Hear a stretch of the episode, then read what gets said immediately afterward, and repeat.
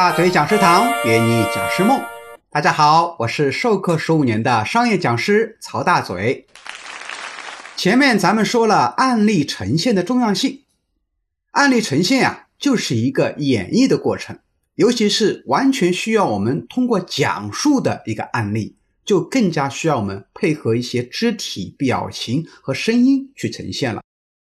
那么常见的案例呈现呢，一般有五种方法。第一种。讲授式，也就是说，把案例呢讲出来，这还蛮考验一个讲师讲故事的能力的。会讲故事的讲师啊，可以把一个案例呈现的活灵活现，让学员呢能够身临其境，这个效果就非常好。那如果讲师呢平铺直叙，即使这个案例非常好，可能因为表达平淡而索然无味。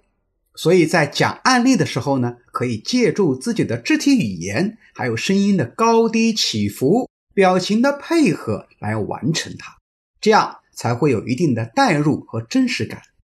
如果说你有助教的话呢，也可以请助教老师帮忙参与案例的个演绎，或者说在旁边播放音效来提升案例的真实效果。比如说，大嘴老师讲一次飞机失事的案例的时候。就会同时播放飞机起飞和最后坠毁的一个音效。第二种 PPT 呈现，充分的运用 PPT，把一些口语无法表达的东西给呈现出来。比如说使用图片、表格和动画等等，让情节呢显得更加真实，学员呀也更加容易去理解。那不是说脑补就可以了，对吧？不过有的培训师呢，把案例的文字全部打出来，放在 PPT 里面，然后呢对着 PPT 去念，那这种方式咱们就不提倡了啊。第三种是发放资料法，我们把案例提前打印出来，然后在现场呢分发给学员，让他们自己去阅读，自己去讨论。这种方法呢也是比较常见的，但需要注意的是，一定要控制好时间。然后呢，要结合小组去讨论来完成。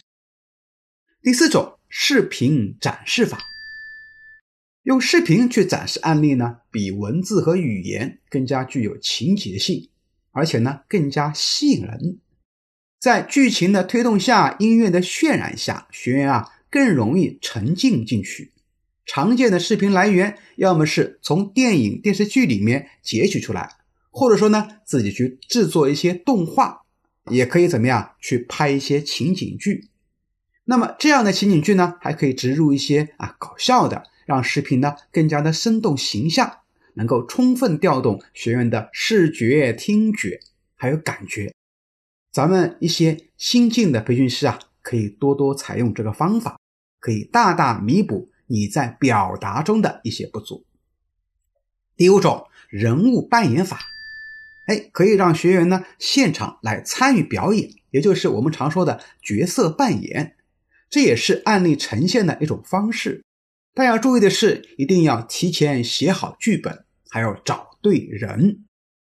举个例子啊，大周老师在销售课里面经常会讲一个大妈买李子的案例，我就会在现场呢临时请四位学员来担任演员。其实啊。整个案例呢，都是我一个人在讲述，他们呀，只要坐着听我说就可以了啊。张老板、李老板、陈老板、王老板啊，四个老板。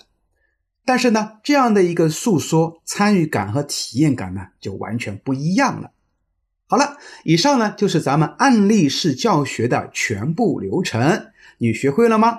请持续关注大嘴教你当讲师，咱们下一期节目更加精彩，拜拜。